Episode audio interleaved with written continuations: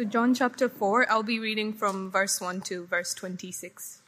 Now, when Jesus learned that the Pharisees had heard that Jesus was making and baptizing more disciples than John, although Jesus himself did not baptize but only his disciples, he left Judea and departed again for Galilee. And he had to pass through Samaria. So he came to a town of Samaria called Sychar, near the field that Jacob had given to his son Joseph. Jacob's well was there. So Jesus, wearied so he was as he was from his journey, was sitting beside the well. It was about the sixth hour. There came a woman of Samaria to draw water. Jesus said to her, Give me water, for his disciples had gone away into the city to buy food. The Samaritan woman said to him, How is it that you, a Jew, ask for a drink from me, a woman of Samaria?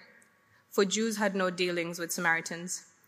Jesus answered her, If you knew the gift of God and who it is that is saying to you, Give me a drink, you would have asked him, and he would have given you living water.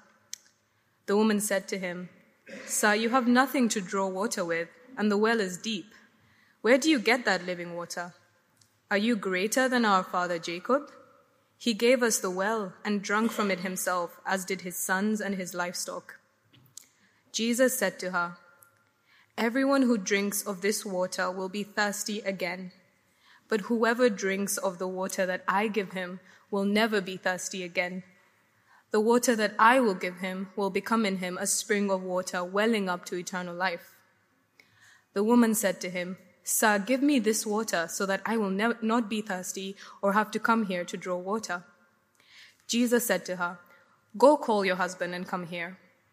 The woman answered him, I have no husband. Jesus said to her, You are right in saying, I have no husband, for you have five husbands, and the one you now have is not your husband. What you have said is true. The woman said to him, Sir, I perceive that you are a prophet. Our fathers worshipped on this mountain, but you say that in Jerusalem is the place where people ought to worship. Jesus said to her, Woman, believe me, the hour is coming when neither on this mountain nor in Jerusalem will you worship the Father. You worship what you do not know. We worship what we know, for salvation is from the Jews. But the hour is coming and is now here when true worshippers will worship the Father in spirit and truth, for the Father is seeking such people to worship him. God is spirit, and those who worship him must worship in spirit and truth. The woman said to him, I know the Messiah is coming, he who is called Christ. When he comes, he will tell us all things. Jesus said to her, I who speak to you am he. Um, in 2005, at Kenyon College, a private liberal arts college in Ohio, the commencement address was given by David Foster Wallace, an American novelist and professor of English. Uh, it's really worth listening to. It's engaging, humorous, thought provoking, insightful. In his address, Wallace said this, and um, as you hear these words, know that Wallace was not a Christian and never ascribed to any organized religion. He said this in the day to day trenches of adult life, there is actually no thing as atheism. There is no such thing as not worshipping. Everybody worships. The only choice we get is what to worship. You see what he's saying? He's saying we all give ourselves to something. In search for meaning for life, we give ourselves, we worship whatever it is we think will make sense of life for us. But as we do, Wallace says, and I quote, Pretty much anything you worship will eat you alive. And then he explains, if you worship money and things, if they are where you tap real meaning in life, then you will never have enough, never feel you have enough. Worship your own body and beauty and sexual allure, and you'll always feel ugly. And when time and age start showing, you will die a million deaths before they finally bury you. Worship power, you'll feel weak and afraid, and you'll need ever more power over others to keep the fear at bay. Worship your intellect, being seen as smart, and you'll end up feeling stupid, a fraud, always on the verge of being found out. It's brilliantly insightful. Everybody worships something, and pretty much anything you worship will eat you alive. And desperately, that is what we see here in John chapter 4. And the first point on the outline false worship eats you alive. Now, for the second week running, we're looking at this fascinating encounter between Jesus and this Samaritan woman. If you were here last week, you'll recall that in verse 14, Jesus offered the woman life-giving, thirst-quenching, immortality-promising water. Here was this woman in the heat of the day, lowering her bucket into Jacob's well. She was thirsty. But as we saw last week, Jesus knew that she was not only physically thirsty, he knew she was spiritually thirsty too. And so Jesus offered her water that quenches an otherwise insatiable thirst, water that, that gives um, meaning in life. And, and more than that, you'll see verse 14, Jesus offered water that will well up to eternal life. It, it's a staggering offer. To know what life is all about now, and to know that you can have forever beyond the grave, eternal life that really matters. And it begs the question, who did Jesus think he was? I mean, who on earth would ever dream of saying that they can give you not just the meaning of life, but eternal life after death? But that is what Jesus is promising here. It's a mind blowing offer. And it's no surprise then that this woman didn't fully understand what Jesus was talking about. I mean, who would? That said, she understood enough to know that she wanted in on the deal. So there, she says, verse 15, Sir, give me this water so that I'll not be thirsty or have to come to draw water. And Jesus said to her, verse 16, Go call your husband and come here. The woman answered him, I have no husband. Jesus said to her, You're right in saying, I have no husband, for you've had five husbands, and the one you now have is not your husband. And in that one penetrating and frankly devastating sentence, we get to the issue of worship. Everybody worships something. And this woman was worshipping men, in that she looked for satisfaction and meaning in the arms of men uh, throughout her life. One man after another had come and then gone. One marriage after another had started and then failed. And I'm guessing one extramarital affair after another had begun in heart racing, exciting rapture and then ended in heartbreaking, excruciating rupture. But rather than conclude that she wasn't looking in the right place, that men weren't the answer after all, this woman just assumed that she hadn't yet found the right man. And so her life was littered by a list of licentious lads, if I can put it that way. In the words of David Foster Wallace, she'd been eaten alive by the thing she worshipped. Eaten up inside by a longing, by a longing that was never satisfied, eaten away in her soul with the guilt of wrecking marriage after marriage, and then beaten up and thrown out by an unforgiving world that rarely overlooks our failures. It's why she went to the well in the heat of the day. And what do they say? Um, only mad dogs and Englishmen go out in the midday sun. Well, look, the other women of her village were not mad or English or men, and so they all went to the well early in the morning to collect water, but this woman was ostracized, today we'd say cancelled by the culture. I imagine that every time she went out in public, she'd either be on the receiving end of snide, cutting remarks or be completely blanked and ignored and shunned. Either way, it wasn't fun going out. Getting insulted or getting the cold shoulder day after day really hurt. So she collected water from the well at a time when no one except mad dogs and Englishmen would be out in the midday sun. Uh, we saw that last week in verse 6. Uh, this woman reminds me of a young woman I met some years back. Um, let's call her Samantha.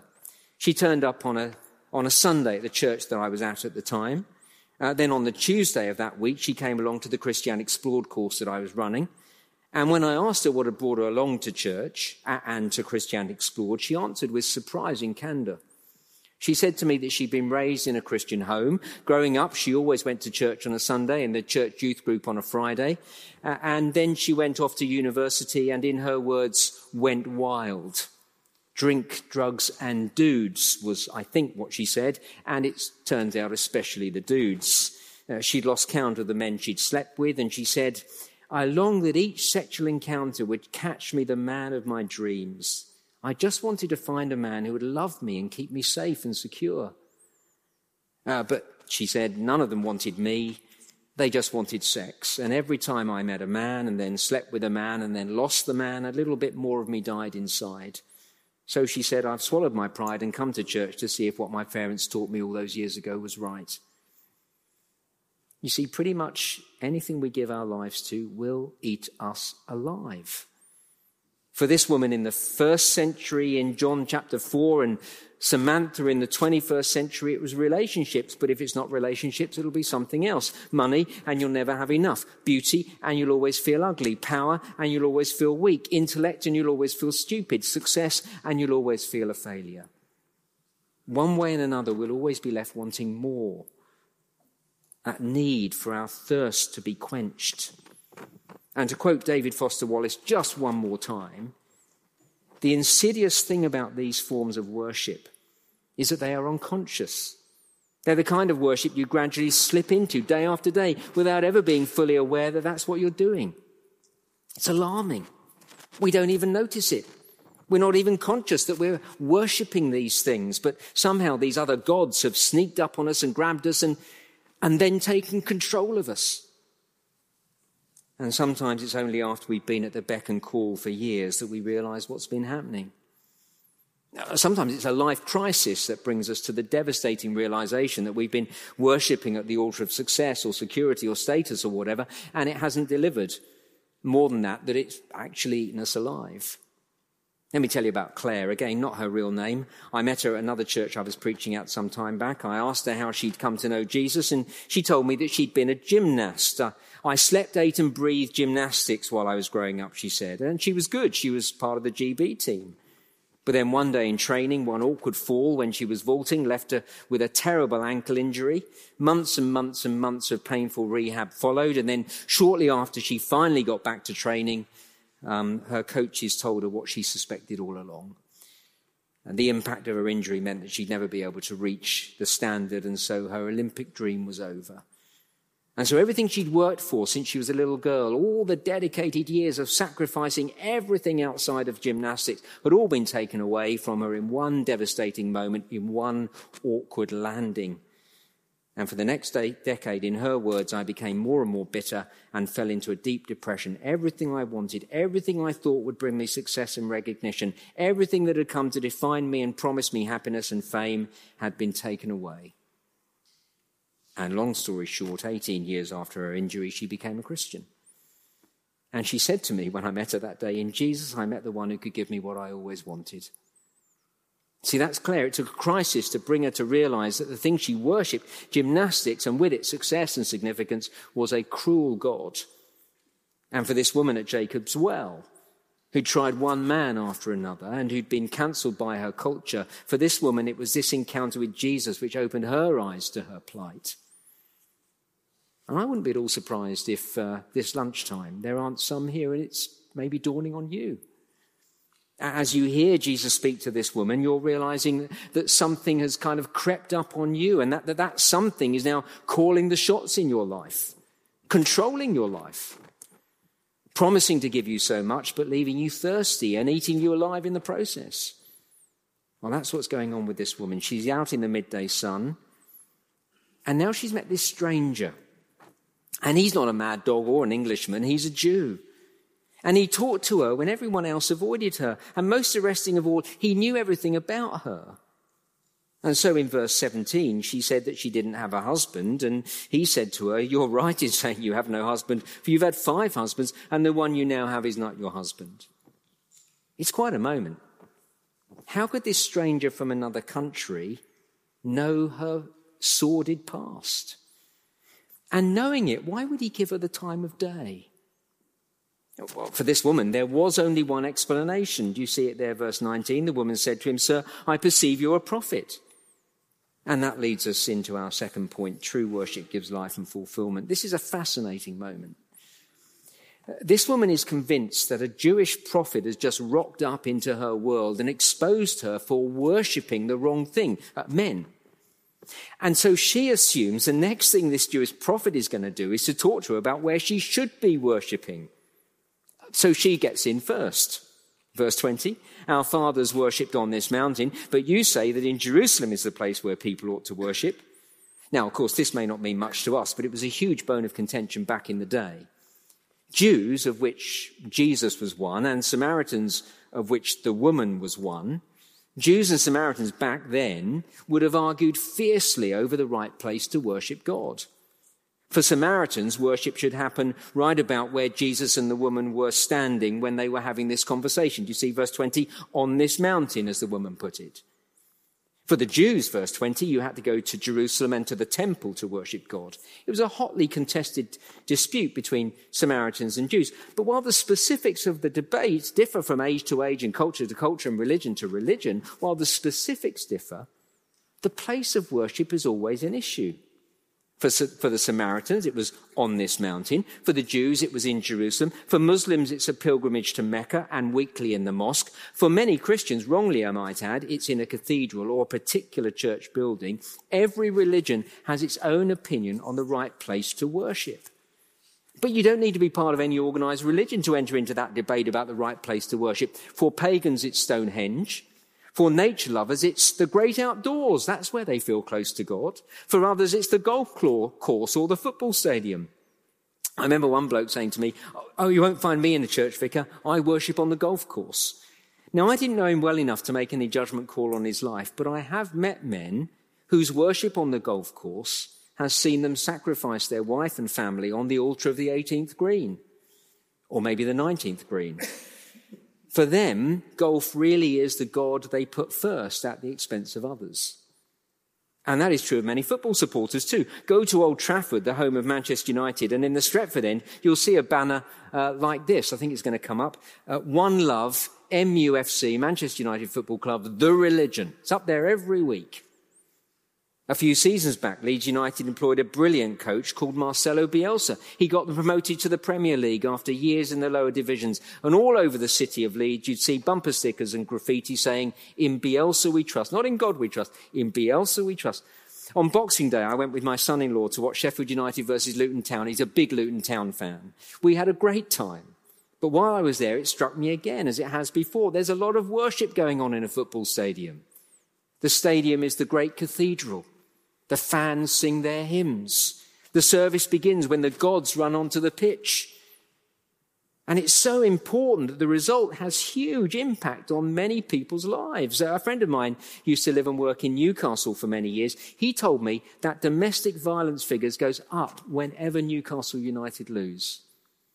Here are men investing thousands and thousands of pounds on season tickets, travelling to away games, buying replica shirts, and religiously attending worship at St James's Park. And it matters to them so much that when the Magpies lose, they get angry and they take it out, some of them take it out on their wives and their girlfriends. And never mind in sport, we can see how people worship in the great ideologies of the world too. Two weeks ago, I was talking to a good friend of mine who lived and worked in Russia and Ukraine for several years. He said to me, in Eastern Europe, they used to say that atheistic communism looked very much like a religion. Then he went on to explain a revered text by Marx, a sacred figure in Lenin to venerate in his tomb on Red Square. I've done that. I've done that. Well, I haven't venerated him, but I've been there. Neo religious gatherings to praise the party, and a common identity to establish heaven on earth. Look, all that by way of saying everybody worships, whether it's in organized religion or not. It's a big issue where we worship. A religious building, a sacred site, the great outdoors, the golf course, the football stadium, or the political party gathering. The place of worship is important to us. And so this woman thought that this Jewish prophet would tell her she needs to worship in Jerusalem at the temple.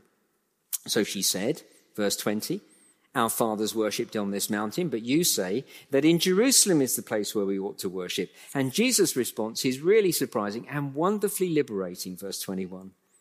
Jesus said to a woman, Believe me, the hour is coming when neither on this mountain nor in Jerusalem will you worship the Father. Jesus says, and we'll see how this unfolds, he says it's not about a place. And in the verses that follow, he says it's about a person. Uh, he says it's about him. In verse 22, Jesus said to the woman, You worship what you do not know. We worship what we know, for salvation is from the Jews. The Samaritans worshiped, but they didn't know what they worshipped. And that is true of anyone who doesn't worship the one true God of the Bible. Uh, take the person who says they feel close to God in nature. When I gently ask people to tell me about this God that they feel close to in nature, usually they don't know and can't articulate who it is that they feel close to. When people have tried to describe the God they feel close to in nature, the God they describe is not anything like the one true God of the Bible. And ask them how they can be sure that the God they feel close to is real and can give them what they want in life and the next. Well, they have nothing solid or certain on which to base their belief. Well, isn't that verse 22? What you worship, you do not know. But if I can be really frank, that is hopeless. If you don't know the thing you worship, how can you trust him or her or it? And how do you know this entity that you're worshipping isn't going to eat you alive and chew you up and spit you out like everything else in this broken world? So in verse 21, Jesus says it's not about a place. And in verse 22, he says you need to know who you're worshipping. And in verse 23, it all comes together. He says, The hour is coming and is now here because he's arrived, when true worshippers will worship the Father in spirit and truth, for the Father is seeking such people to worship him. God is spirit, and those who worship must worship in spirit and truth. See, twice in these verses, Jesus talks about worshipping in spirit and truth. And when we can get to the bottom of that and what that means, then we're very close to having this thirst quenching, satisfying life that Jesus speaks about. So, what is it? Well, first, spirit, verse 24, very simply God is spirit, He's everywhere.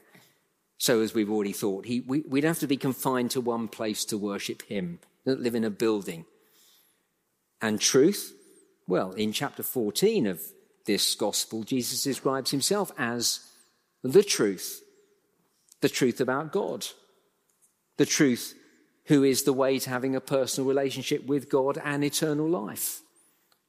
And so to worship in spirit and truth is about worshiping Jesus, not a place, but a person. A person who shows me what God is like because he is God, the one who can lead me to the Father. And the woman again understands something about this. She understands Jesus is talking about a person See verse 25. The woman said to Jesus, I know that Messiah is coming, he who is called Christ. When he comes, he'll tell us all things. And verse 26, Jesus said to her, I who speak to you am he. Jesus is the Christ, the Messiah. He is the great I am. The one true God who reveals to us what God is like. And he's wonderful. He can be trusted. It's safe to worship him it's actually safe to give ourselves wholly to Him because He will treat us with dignity and kindness all the time, just as He did this woman. And He'll treat us with grace and forgiveness whenever we get it wrong, just as He did this woman. He won't eat you alive. Even as He asks you to give your whole self to Him, you know you can trust Him because He first gave His whole self for us. And in giving himself up on a cross, he gave us life. Thirst quenching, soul satisfying, deep fulfilling life in this world and the next. So it's not only safe to worship him, it makes sense to live for him. It's actually what we were made for. Everybody worships something. Pretty much anything you worship will eat you alive anything that is except Jesus. Well, having found this to be true, next week we'll see this woman's response. Let's pray together. Now, Father, we thank you once again for seeing that these words spoken so many years ago are as relevant uh, today as they ever were. We ask you to help us to see that Jesus is not just a kind of safe place a safe person to throw our lot into, but he is the only sensible one uh, to give our whole lives to. Uh, please help us to see how foolish it is uh, to be giving our lives to anything else. And help those of us who know this already to be uh, redoubling our efforts to follow Jesus. And for any here who haven't yet done that, please give them all that they need uh, to be able to turn to you. In Jesus' name, amen.